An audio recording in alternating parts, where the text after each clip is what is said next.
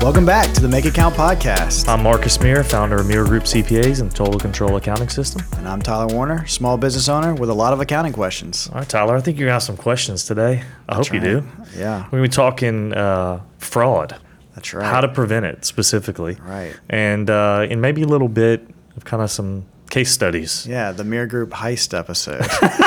right right so i think i think this you know anybody that owns a small business that can relate to this right they've seen these stories and, you always want to say it's the little old lady Yeah, almost no, I feel like that's the story. that is the story it's the, little old lady it's Actually. the, yeah it's the in-house administrative person who got tasked with bookkeeping or maybe w- was a bookkeeper Mm-hmm. and they're like can you believe little old Jane stole seven hundred fifty thousand from us? And I would say the answer to that is yes. I Yeah. can believe it because it happens all the time. And so today, let's just kind of get into a discussion about how that happens, what you can do, what what you need to look for. Um, because really, it's funny. We don't say this often. Like, you know, when you after you graduate college and go to work, most things are just experience driven. But there's one thing that comes up in in my business when we talk, and it's always about fraud. Is that goes back to something you learned in school, which is what they call professional skepticism. And so in auditing, you're taught um, that you never have, or I would say auditing or management of somebody's finances, you never should have the ability to have custody of the assets, be able to authorize the use of the assets, excuse me, and then have the record keeping of the assets. So let's replace assets with cash. Sure. Best example. and You should- define custody, meaning like, yeah, like you have authority over. Right. You have use of, I guess would be a better word. So, like, for instance, you have the checkbook or the stack of checks. So, first thing we're thinking, maybe we don't use checks. So, just kind of put that off to the side. right. Okay. Then you have the ability to authorize the use of the assets. Maybe you have check signing authority. Again, mm-hmm. not best practice. If you also have ability to hold the checks in your desk drawer. Third thing, you have the ability to then say what the checks were for, who they were written to, what's the expense. So just think about it from a common sense perspective and like take a step back. If you've given somebody the ability to have the checks, to write the checks and then to account for the checks. That's a lot of authority. That's a lot of trust. And it's a lot of temptation too, because I'm I always hear these stories, and it's like you said, they everyone's always blindsided. Like I can't believe Yeah. Suzanne did that. I- you know, Yeah, like And- it- no, and I will tell you the ones I've heard of. It's, it's been uh, uh, one of them's a friend of mine told me their family business. I think that they didn't press charges, but I think the lady stole hundred fifty thousand. wow. like not insignificant Sure. numbers not we're not talking 1300 and what happens is it always starts small right Yeah. and so what i would tell you is i'll tell you what we do here so the first thing is we got rid of checks we have some checks but we use a bill payment software Before we get into Yeah, that, yeah, let's get into walk us through what Suzanne does. Yeah, so here's what they do. What, yeah, here's know. what they do. Okay, so you, small, Most let- common. Let's say four. Let's say five person business. Okay, so you know people are stretched thin. The owner is busy. He's out doing selling. He's out supervising. He or she, um, and he says, "Look, I need you to handle the books." Right. That's how it starts. I'm just gotten too. I'm gotten too busy. My time's better served doing other things. I need you to just kind of handle the finances. All right. So you then say, with with handling the finances, I need you to pay the vendors, right? People send in invoices, you pay them. Okay, great. Normally, what happens there is the owner signs the checks, but then they get really busy and they say, you know, why don't we just get a stamp of my signature when I'm out of town? You can write the checks and business as usual, right? I mean, no, no real kink in the line there. You can keep doing what you need to do. I'm busy. I'm out in the field, whatever it is. So, um, what you see is somebody generally will start writing checks to a fictitious company. That's the one I see a lot. Okay. And it's like you start small. I mean, I would say to any of this, think how you would do it.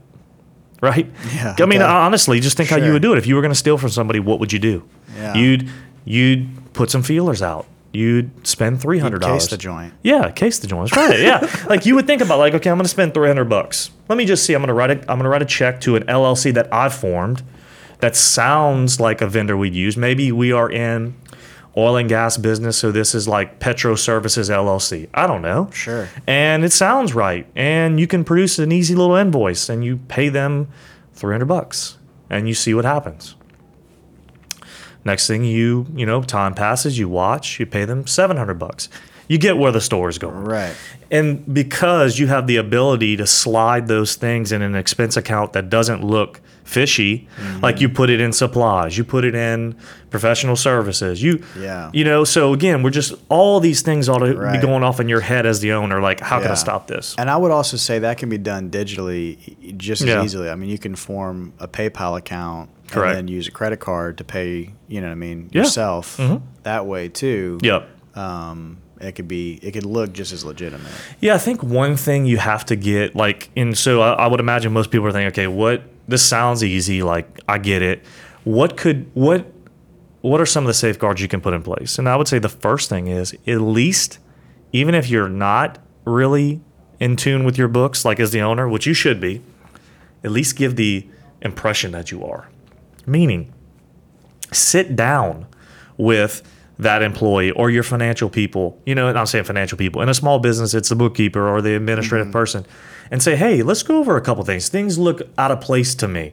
Let's look at last year comparison to this year. Let's look at last two months. Like just the just the appearance Right. that you're checking, or how about come with a question or two every once in a while? Hey, I noticed um, that we're spending a lot more on supplies than we did last year. I noticed I noticed it used to be 10% of sales, now it's 20%. Right. Let's look at that. What are we doing? It's, Yeah. You know, those sorts of things give the impression or the atmosphere that you are checking and that you have oversight. Sure. And if you are stealing, unless you're really brazen, if somebody comes to you and says, I'm looking at the things that you probably are doing, like I'm looking at the areas where you might be committing a fraud and concealing it, it ought to at least give you a little cause for concern. Yeah.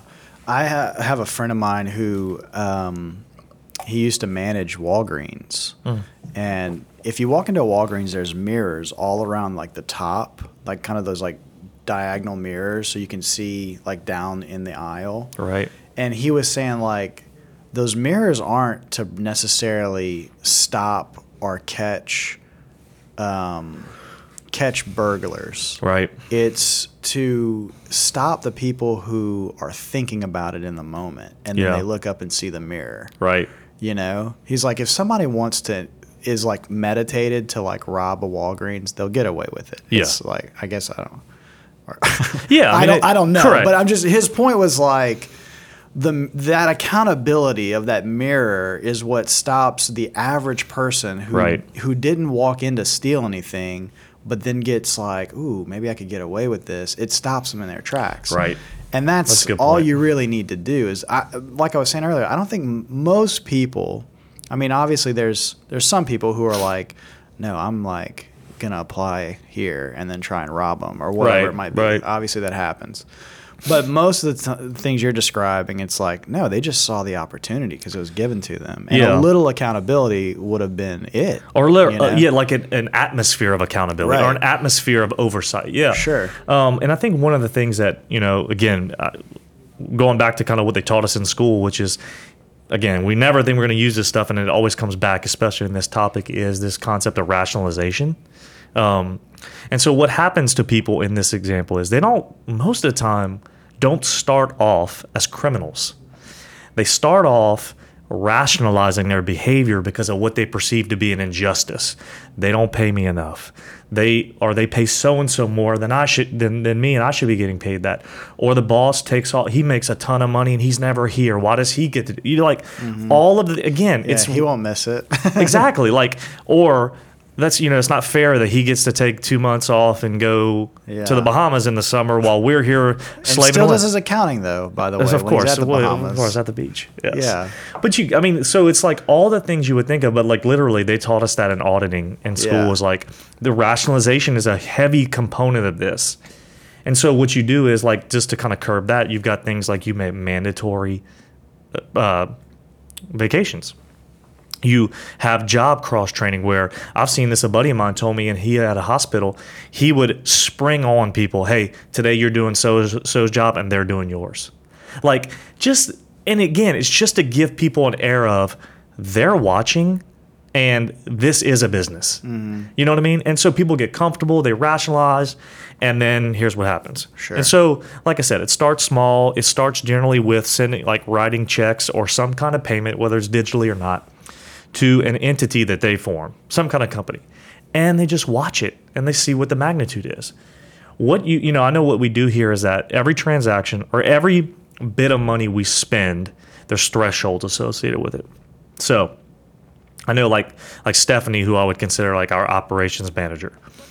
There's a threshold in our bill payment software for which she can send a payment. Again, we don't write checks, so that's another thing. Checks are easily can be stolen, like so she can send a payment digitally. But as soon as it approaches a certain threshold, I have to be. Uh, it cannot go through without my authorization. That's a very simple and quick method to set up. Like I, we set up that after we had a that's a software called Routable. Once we had them, um, it was a couple clicks to set up different. And all these bill payment services are really user friendly with the if this then that kind of things. Like if it's this vendor, it could be a very sensitive vendor. You can say I don't want anybody paying them but me, the owner. And when we say paying them, we mean you get a notification that says so and so bill has been queued up for you to pay. And generally, there's a PDF of the bill on the screen, and you just look at it. Okay, it looks legitimate, and pay. So again, if somebody wanted to perpetrate fraud against you, they know they've got to slot a PDF through your authorization. Again, could it happen? Yes. But you're creating, to your point, the air of the glass at the top or the mirrors at the top. You're hmm. creating an air of accountability and oversight. They know they've got to get a bill into the system, that you're also checking trends, that you're going to see that bill and have to approve it. Hmm. So, I mean, if you just start to think about all the layers of protection, you can't solve everything.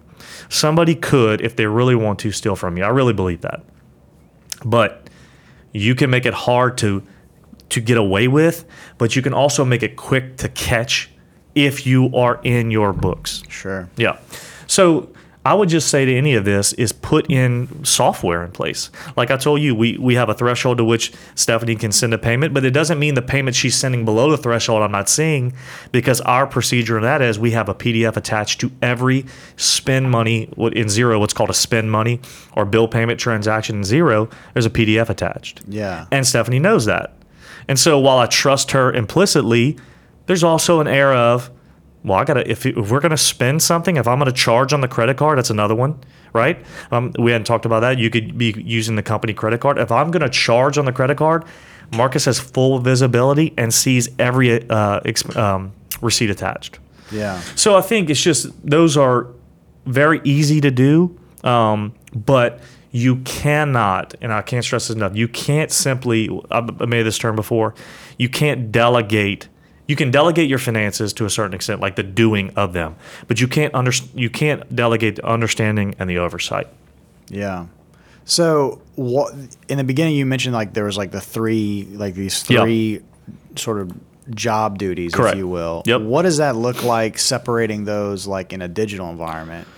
Yeah, the digital. So let's just say, okay, so custody of assets. So again, if you don't have checks, you have somebody that has the ability to push the button to move money. So they have the ability to transfer money, whether that's a bank account. They have the ability to spend on a company credit card. Um, so what you would say is to that point, you would say, I need to have some check on them, whether it's uh, like like on I was telling you on the routable. That's the best example. Yeah. Or like in your bank account, I know you can you can set limits on Absolutely. can You can set too. daily limits. You can set monthly. Uh, there's all kind of different things, but just having the ability for you to set limits and dual checks, kind of like I say checks, not a good word, to set like dual authorization where look, money can't go out until so and so and so and so approve it. Yeah. So another thing to do is to bring somebody in. Now, people could collude. Obviously, you could say, "Well, I'm going to bring in like my uh, my CFO." Well, if the bookkeeper and the CFO collude, then you you know they're in on it together. But again, less likely. But what if you said, "I need three signatures or three approvals: the bookkeeper, the CFO, and the owner." I mean, you just think about the ways you could do this. Yeah, but I, I, guess you have to balance because we're always talking about efficiency and automation. right. And I'm hearing three signatures, man. That sounds like But signatures, you know what it really is? it's literally clicks on a screen. Okay. yeah, So, like, for me- that sounds better. You know, I always tell my clients if you were going to do bill payment this way, yeah, you can do it kind of on the fly as they come. But I like to do them, if, especially if you have, a, if you're a kind of company you have a lot of vendors and you're paying accounts Mm-hmm. payable. Let that build up. Let that build up, and on Friday afternoons you take 30 minutes. Yeah. I mean, w- which is not much, and literally you're just in routable. Every bill's queued up. It's got the PDF. It's got who it's paid to, and you're just the approval. And you pay, pay, Sure. pay. You know, that's it. Gotcha. Yeah. So that does does look a lot different than like the old school. All right. Oh, a stack of checks. Yeah, exactly. Well, think about it too. You're not mailing checks. I mean, I, I just Right. checks can be taken. I mean, I, we were talking, um, Quentin and I, about a business we knew where people were getting their checks and then using the banking information to create fraudulent checks and do all kind of stuff. So I think people are just moving away. Although it sounds, as I'm saying it, like digital payments, you would think would be a little more raw with, like, a little more like accessible for fraud. It's quite the opposite because of the restraints you can put on the movement of money and the stopping. Right. You know, like once somebody negotiates a check, like it's hard to get the money back. Like the bank's paid it, it looked good, but you can stop things in their tracks a lot better with digital or just put the safeguards in place to do things better. So I would just say, you know, if we're kind of taking a broad approach to this and you're small, because I know what people think, like, man, I got a small business. Like, I don't have the ability to say you can write a check, but you have to sign it. I'm saying you as in different people. Mm-hmm. I would say just put up some safeguards with technology and let you, as the owner, be the gatekeeper at the end and have a coordinated, systematic way to tell that person, I watch this stuff. And all that could be is, hey, on, you know, the first Friday of every month, we sit down with the financials and we look at trends. And every once in a while, I say, hey, why don't we drill down on this? And you make them open up what's in office supplies. And you make and you go on your credit card and you say, hey, um, I noticed we don't have the receipts attached to this credit card transaction. It looks a little high yeah. again, you're just creating that atmosphere that you check and you watch. Yeah. And that's, I would say, more than half the battle. A lot of times, kind of the back to your Walgreens example. For the person who wants to steal from you, what you're hoping that what happens is, if you can't catch it, immediate, like if you can't catch it, you catch it soon enough, right before the before the damage is done. Because again, I do think somebody can steal from you if they want to. I just people are busy. Oversight is just that. It's not detail checking of every transaction. But I do think eventually and quickly enough you can get it before the you know the horse gets out of the barn, so to Right. speak, and before you have a real major problem on your hands. Yeah. So yeah, I think that's really helpful. Just look at how money's moving in your business and make sure there's not one person who's in control of that whole Yeah. pipeline. I mean, again, You know? is not rocket science. Like when they say, I mean, I'll go back to it the three functions you don't want somebody to have without a check. And like it's called segregation of duties for a reason custody of the assets, so ability to, to use and consume the assets. In this example, we're talking about cash. So make sure uh, somebody can have access to your Yeah, bank account. absolutely.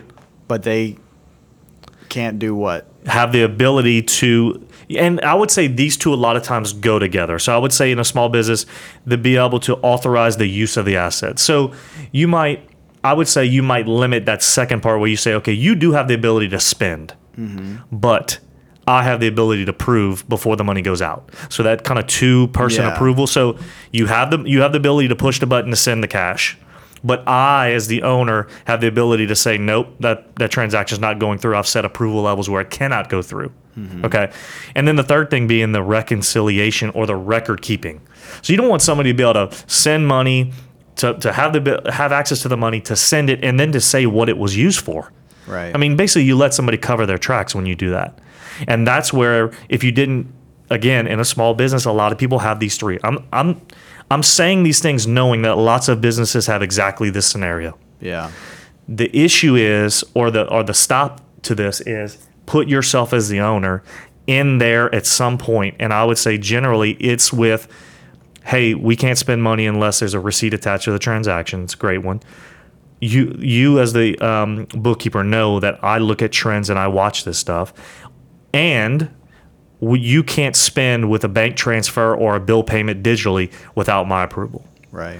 And I think if you do those things, I think the chances of getting stolen go down dramatically. Right. But again, not Yeah. not foolproof. Sure. Yeah, and in, and like you said, with software, you can automate all of this stuff and set it up, and then just it's set up. Yeah. and you don't have to. It doesn't have to be this big. Um, you know, it doesn't have to like stop everything in its tracks. Yeah, I would say another thing too. I was just thinking as we're talking, you know, uh, how about no debit cards? Because debit cards are hard to get the money back when you, you know, debit versus a credit card, you can dispute a transaction. So, like for me, we've got American Express here. The reason I use American Express is the customer service and the ability to dispute a charge and no question. I mean, not saying no questions asked, but really cust- favorable to the customer in that example. But another thing, when somebody spends here, I get a notification boom, you spent twelve hundred dollars at such and such vendor. Like again, and they and everybody here knows that. Like, mm-hmm. and they know I'm like big on technology, so I'm watching all this stuff. When somebody spends on the Amex, I get a notification. Right. So it's just another layer. Just be thinking to yourself, like, what are all the measures I can put in place, and also, what are the measures I can communicate? Again, casually say, "Hey, I saw you spend on the credit card. I got a notification." You're not implicating anybody, but what you're doing when you say that casually while you're drinking coffee is, "I'm watching." Mm-hmm. That's probably 90% of the game. Right. I'm watching. I, the owner, have oversight. I hadn't fallen asleep at the wheel. I'm watching. Sure. Yeah. Good deal. I think that's a good place to uh, to pause it for today. That's some helpful helpful info on preventing fraud in your business. And uh, yeah, if you want some more resources, go to Meir.group. All the episodes are there, and you can get in touch with Marcus from there. Set up some time on his calendar. And, Yep. Uh, talk talk more accounting one on one. That's right. All right, guys. See you next time. All right. Thanks.